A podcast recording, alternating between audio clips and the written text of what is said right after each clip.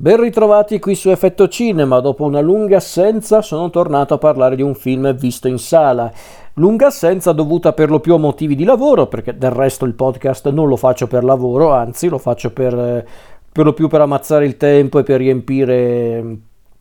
le giornate quando ne ho il tempo, perché vi assicuro che quando comincio a lavorare l'ultimo dei miei pensieri è proprio il podcast, se volete trovare opinioni o dichiarazioni discutibili e pagare pure per queste opinioni e dichiarazioni discutibili, beh, per quello esiste YouTube. Perciò, a parte gli scherzi,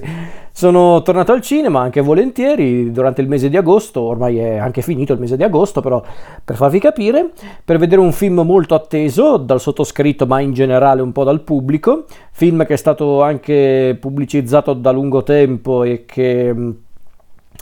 che era uno dei film più attesi di questa estate del 2023 per tanti motivi e quel film ovviamente è Oppenheimer di Christopher Nolan. Film che Christopher Nolan ha diretto, scritto e coprodotto dal, cioè, dopo il 2020, dopo il, il suo ultimo film, fino, a, fino appunto a Oppenheimer, che era Tenet film del 2020 che sinceramente non è che mi aveva fatto impazzire, anzi mh, considero Tenet forse il punto più basso di Nolan, come, non tanto come regista perché in realtà lui come regista è sempre impeccabile anche nei suoi film più tra virgolette brutti, non arriverei a definire Tenet brutto, ok, però diciamo che era proprio un film che secondo me non funzionava affatto. Quindi per via della, chiamiamola delusione provata guardando Tenet, io avevo tante aspettative nei confronti di questo Oppenheimer per diversi motivi. Innanzitutto era il nuovo film di Christopher Nolan, era un film di Nolan finalmente non di genere, ma addirittura siamo dalle parti del film storico, del film biografico, anzi, visto che il film, come suggerisce il titolo, è incentrato sulla figura di eh, di Robert Oppenheimer, il, il, padre della bomba atomica, come l'hanno definito appunto eh, tutti, praticamente come, come, lo ha definito la storia. E infatti questo Oppenheimer, che non è però basato su una sceneggiatura originale, ma bensì... Eh, cioè la sceneggiatura è basata su un romanzo, su un romanzo biografico, ovvero Robert Oppenheimer, il padre della bomba atomica, il trionfo e la tragedia di uno scienziato, che è il titolo italiano di American Prometheus, in pratica, stessa cosa proprio. Romanzo scritto da Kai Bird e Martin G. Eh, scusate, J. Sherwin, e quindi la base del film è questo romanzo biografico. E Nolan ha adattato questo romanzo sceneggiando da solo il film, e si vede, però adesso ci arriviamo. E il film di fatto è questo: è proprio un racconto biografico sulla figura alquanto controversa di di Oppenheimer, ovvero, ovvero colui che creò appunto, la, cioè creò, che contribuì a creare effettivamente la bomba atomica con il progetto Manhattan e che appunto portò alla conclusione definitiva della seconda guerra mondiale. E quindi il film racconta tutto ciò attraverso eh, una scelta particolare ma che ho apprezzato molto, ovvero raccontare la storia non in maniera lineare, cioè non è che il film racconta la vita, la vita o comunque il momento più importante della vita di Oppenheimer eh, dal 1926 fino praticamente agli anni 50 con ehm,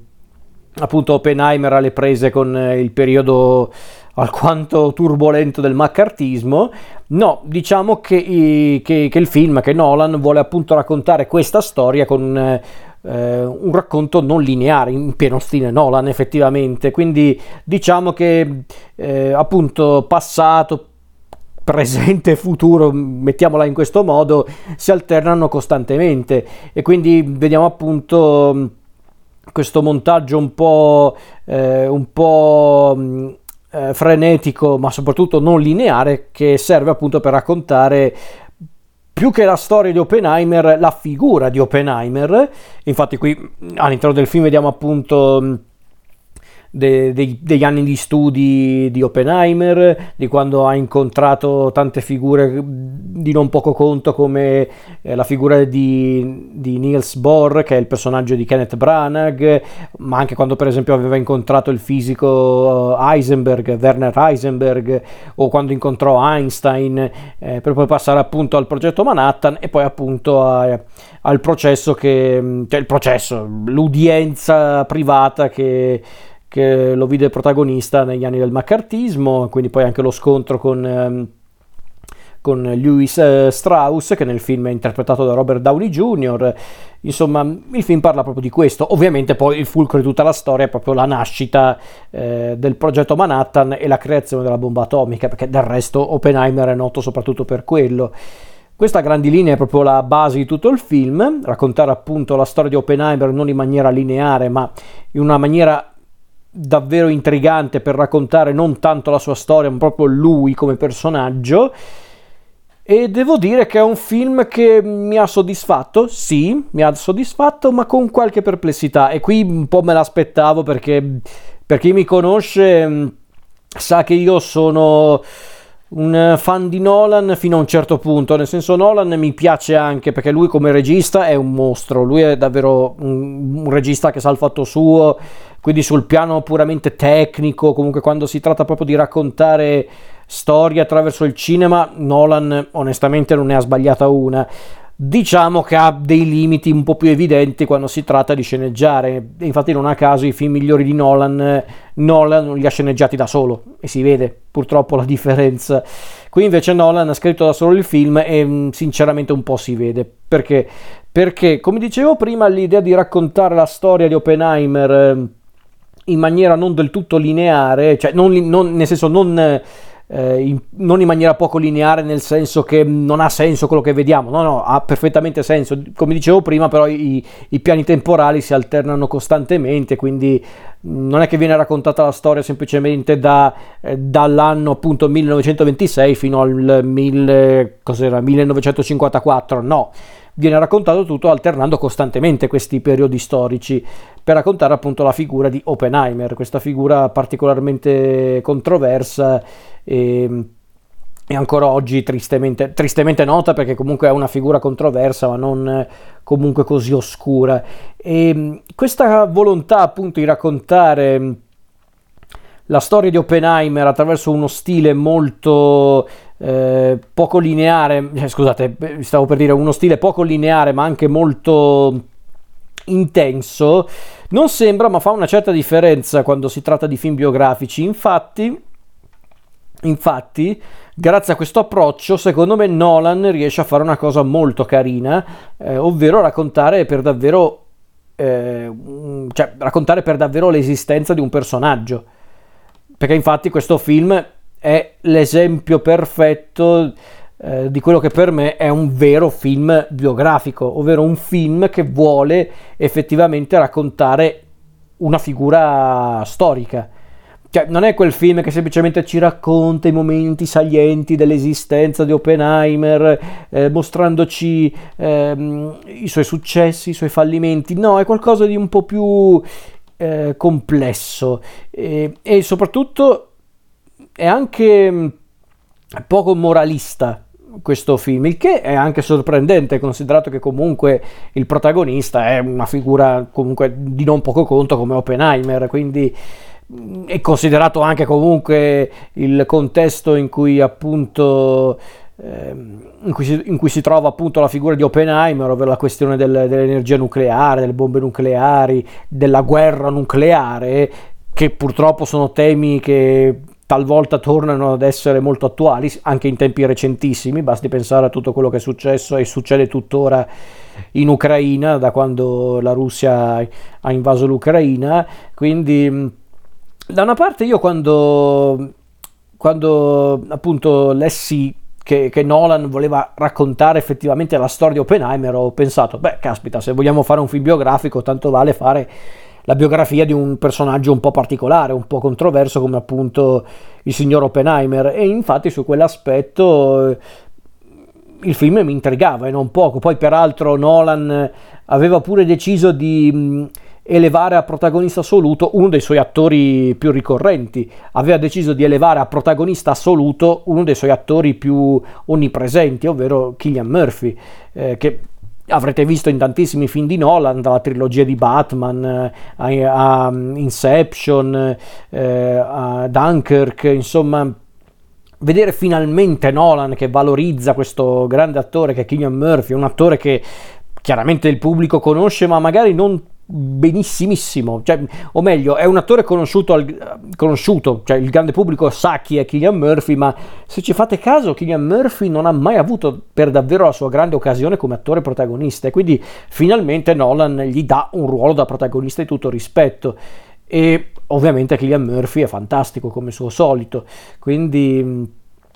era una cosa che, che, mi intrigava e che mi ha colpito anche guardando il film. Devo dire quindi che sul piano tecnico eh, il film beh, è impeccabile, ma come del resto un po' tutti i film di Nolan, quindi su quell'aspetto non è che poi molto da aggiungere. La regia è sempre eh, notevole,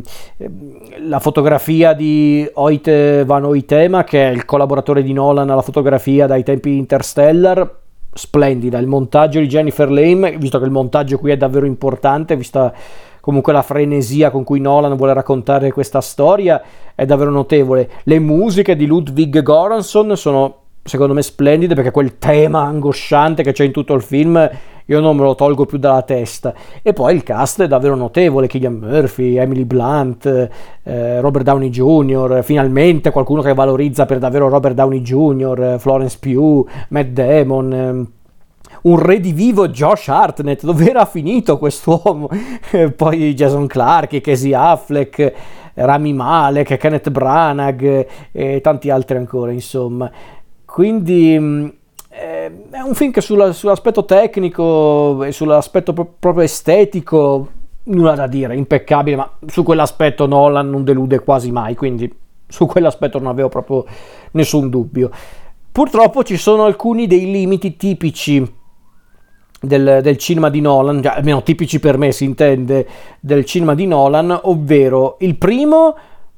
e questa cosa è innegabile, è che Nolan ha questa tendenza a tirare davvero troppo per le lunghe le sue storie. E questo film, ragazzi, lasciatemelo dire, a volte è troppo lungo. È troppo lungo, ma perché? Non tanto perché è sbagliato fare un film biografico che sia su Oppenheimer o un film biografico in generale lungo più, ore, cioè lungo più di tre ore, quello ha senso per carità, è pur sempre la vita di una persona, per di più una figura anche di non poco conto come Oppenheimer, quindi ci può anche stare che sia un racconto lungo, che duri anche più di due ore. Poi io lo, de- lo dico sempre, non è che... Ehm,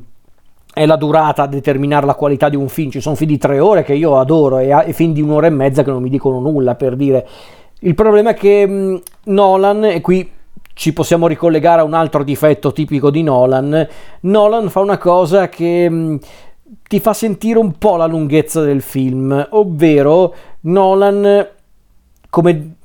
eh, come sceneggiatore secondo me è molto discutibile perché? perché Nolan ha sempre avuto un brutto vizio secondo me ma da sempre eh, chiariamoci eh, da sempre dai primissimi film che faceva ad oggi, solo che a volte c'era suo fratello Jonathan Nolan uh, magari a bloccarlo un po' e quindi questa cosa si notava un po' meno nei suoi film migliori tipo The Prestige o, o simili.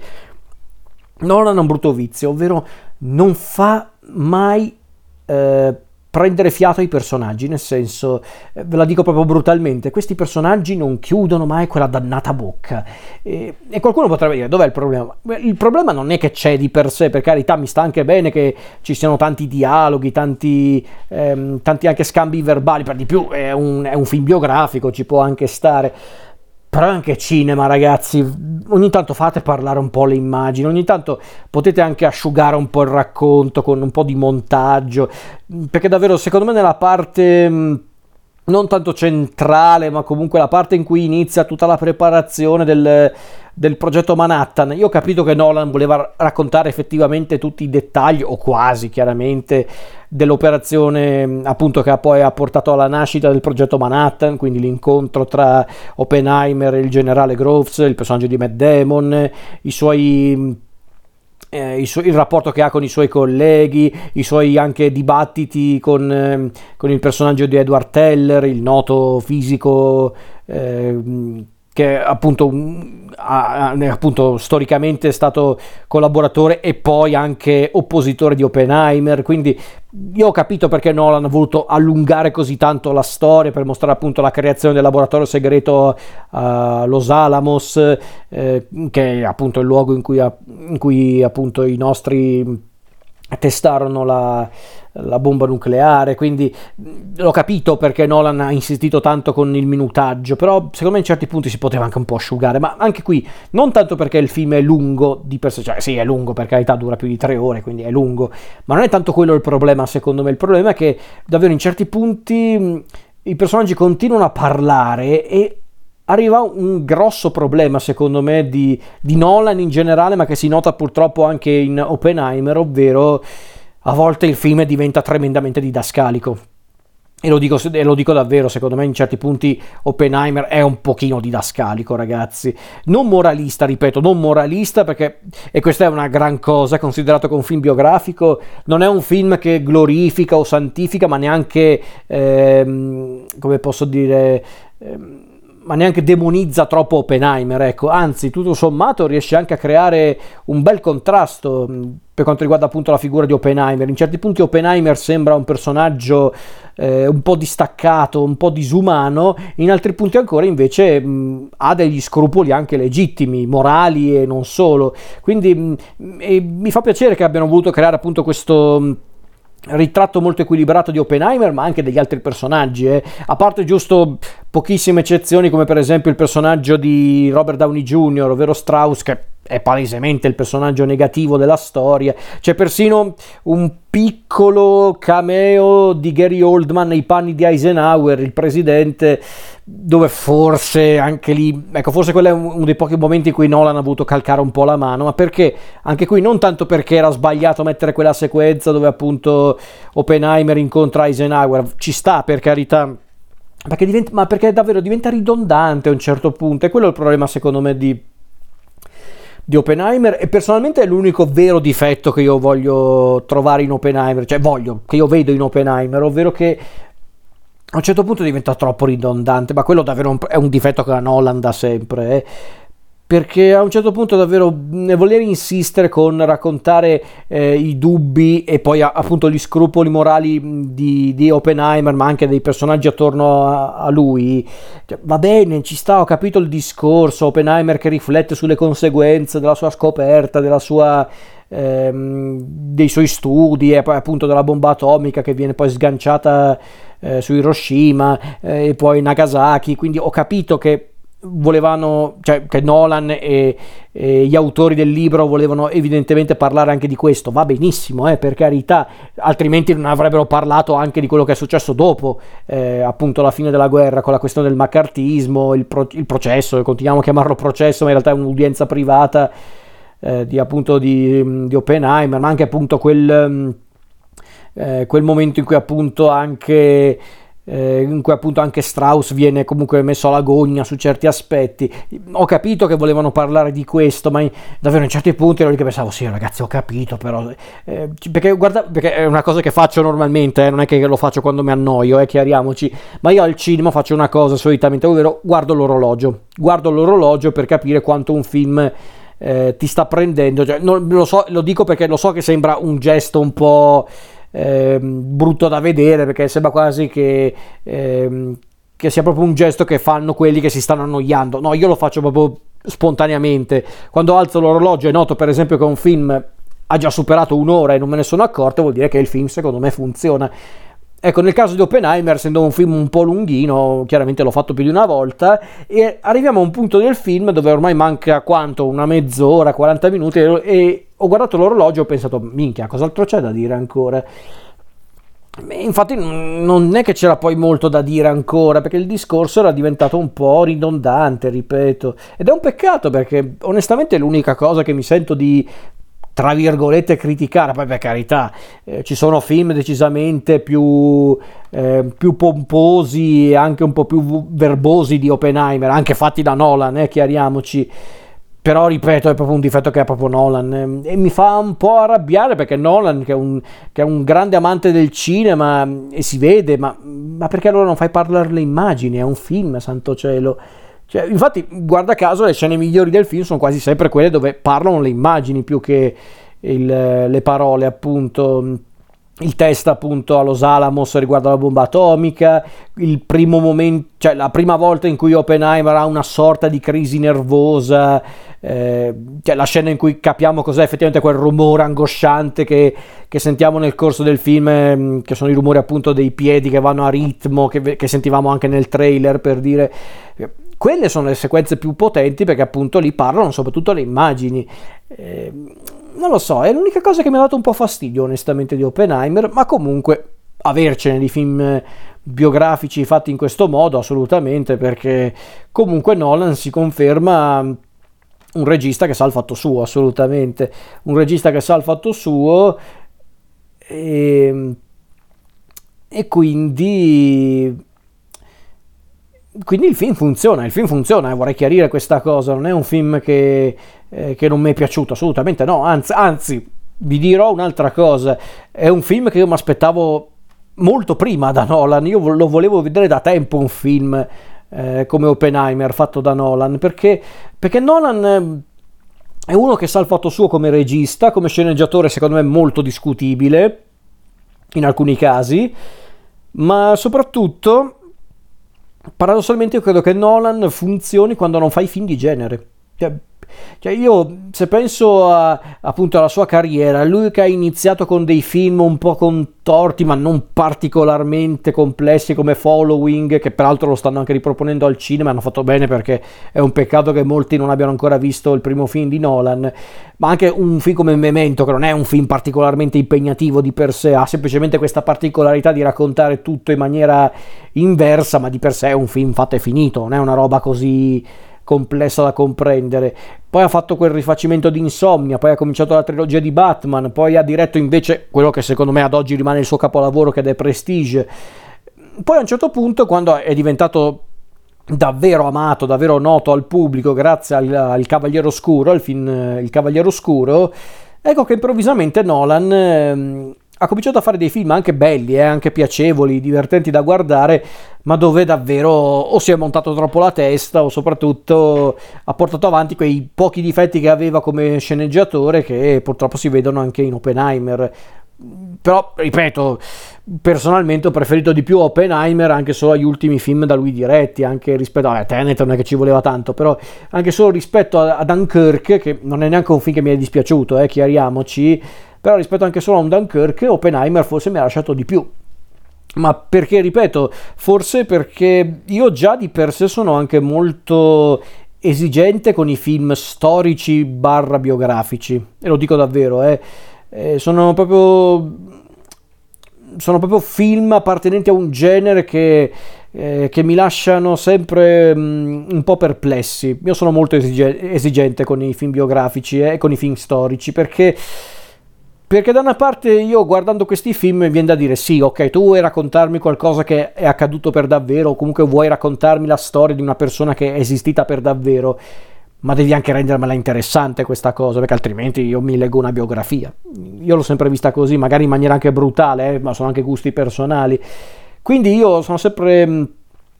sono sempre stato favorevole riguardo appunto questa idea di fare appunto film biografici e film storici, ma con una eh, come posso dire, con un approccio un po' originale. E Nolan l'ha fatto con Oppenheimer, perché infatti Nolan ha voluto raccontare appunto la storia di Robert Oppenheimer, ma in, ma- in maniera non convenzionale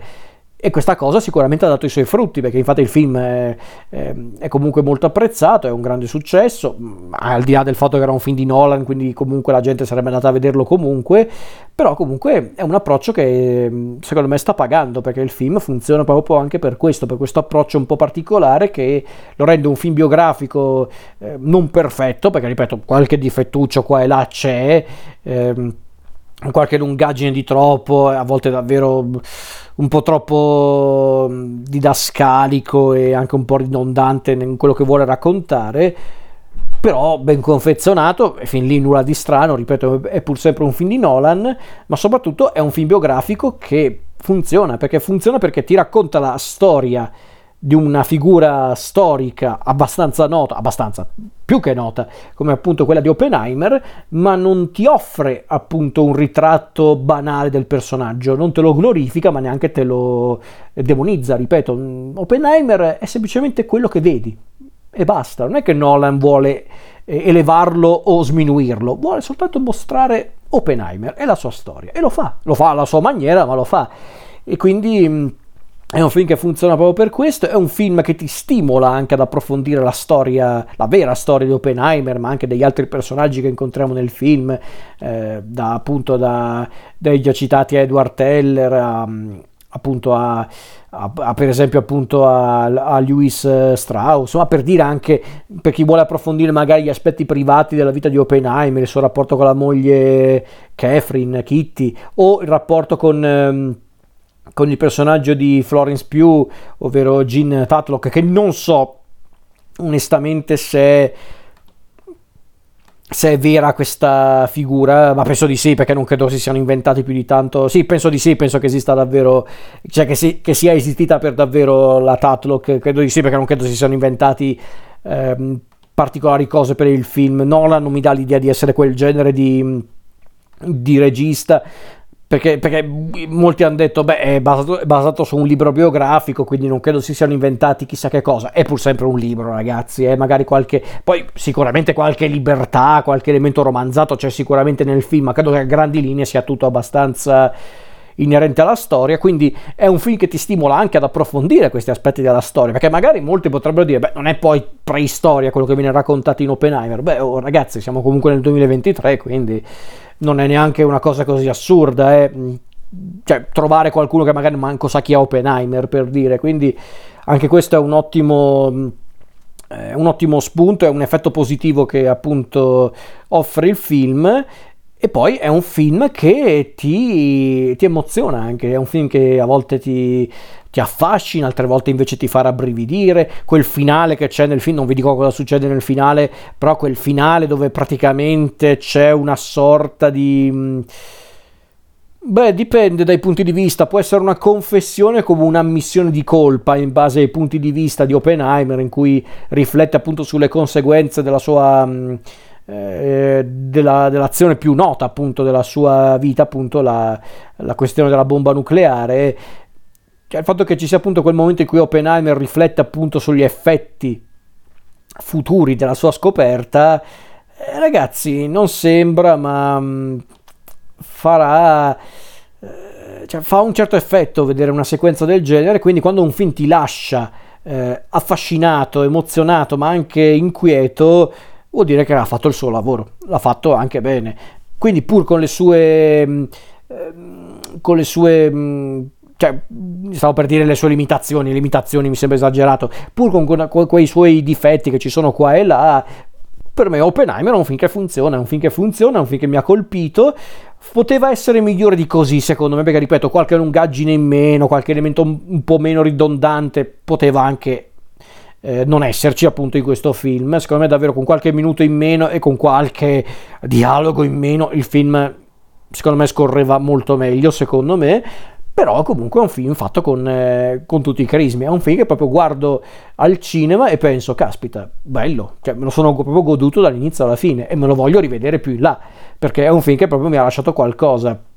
C'è gente che lo, lo, ha già elogiato, definendolo addirittura uno dei migliori film del, del XXI secolo, che poi sono quelle classiche frasi che dicono i critici quando vedono un film al cinema. Questo ovviamente solo il tempo ce lo dirà. Sicuramente è un film che ha segnato questa annata cinematografica, il 2023,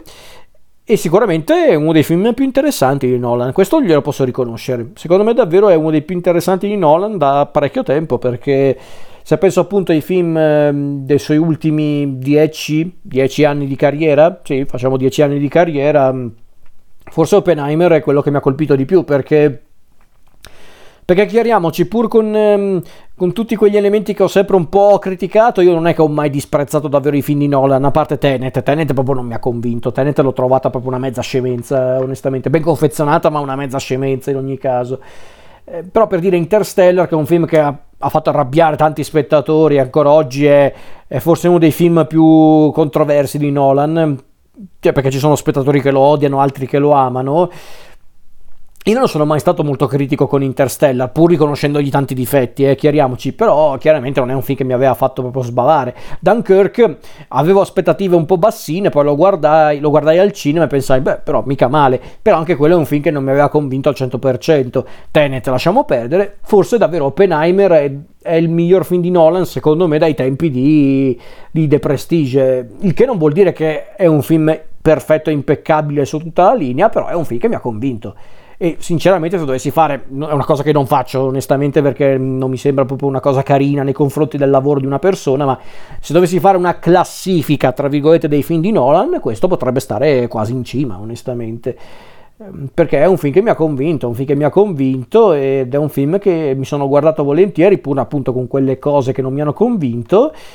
però è grande cinema. Ecco, possiamo chiudere con questo, cioè dicendo questo, ovvero che Oppenheimer è proprio quel film che, che possiamo definire non necessariamente un grande film, ma grande cinema, che non è la stessa cosa. Un grande film è un film proprio impeccabile su tutta la linea. Ha la confezione giusta, il regista giusto, sceneggiatura giusta, durata giusta, attori giusti, è, è perfetto, insomma, la perfezione mm, probabilmente al cinema non esiste perché vorrebbe dire che, eh, che, tutti hanno gli stessi gusti, nel senso un film perfetto per me è un, è un film che piace a tutti e non esiste un film che piace a tutti, chiaramente. Però ci sono i grandi film, i grandi film sono quelli proprio impeccabili, proprio quelli che funzionano su tutta la linea.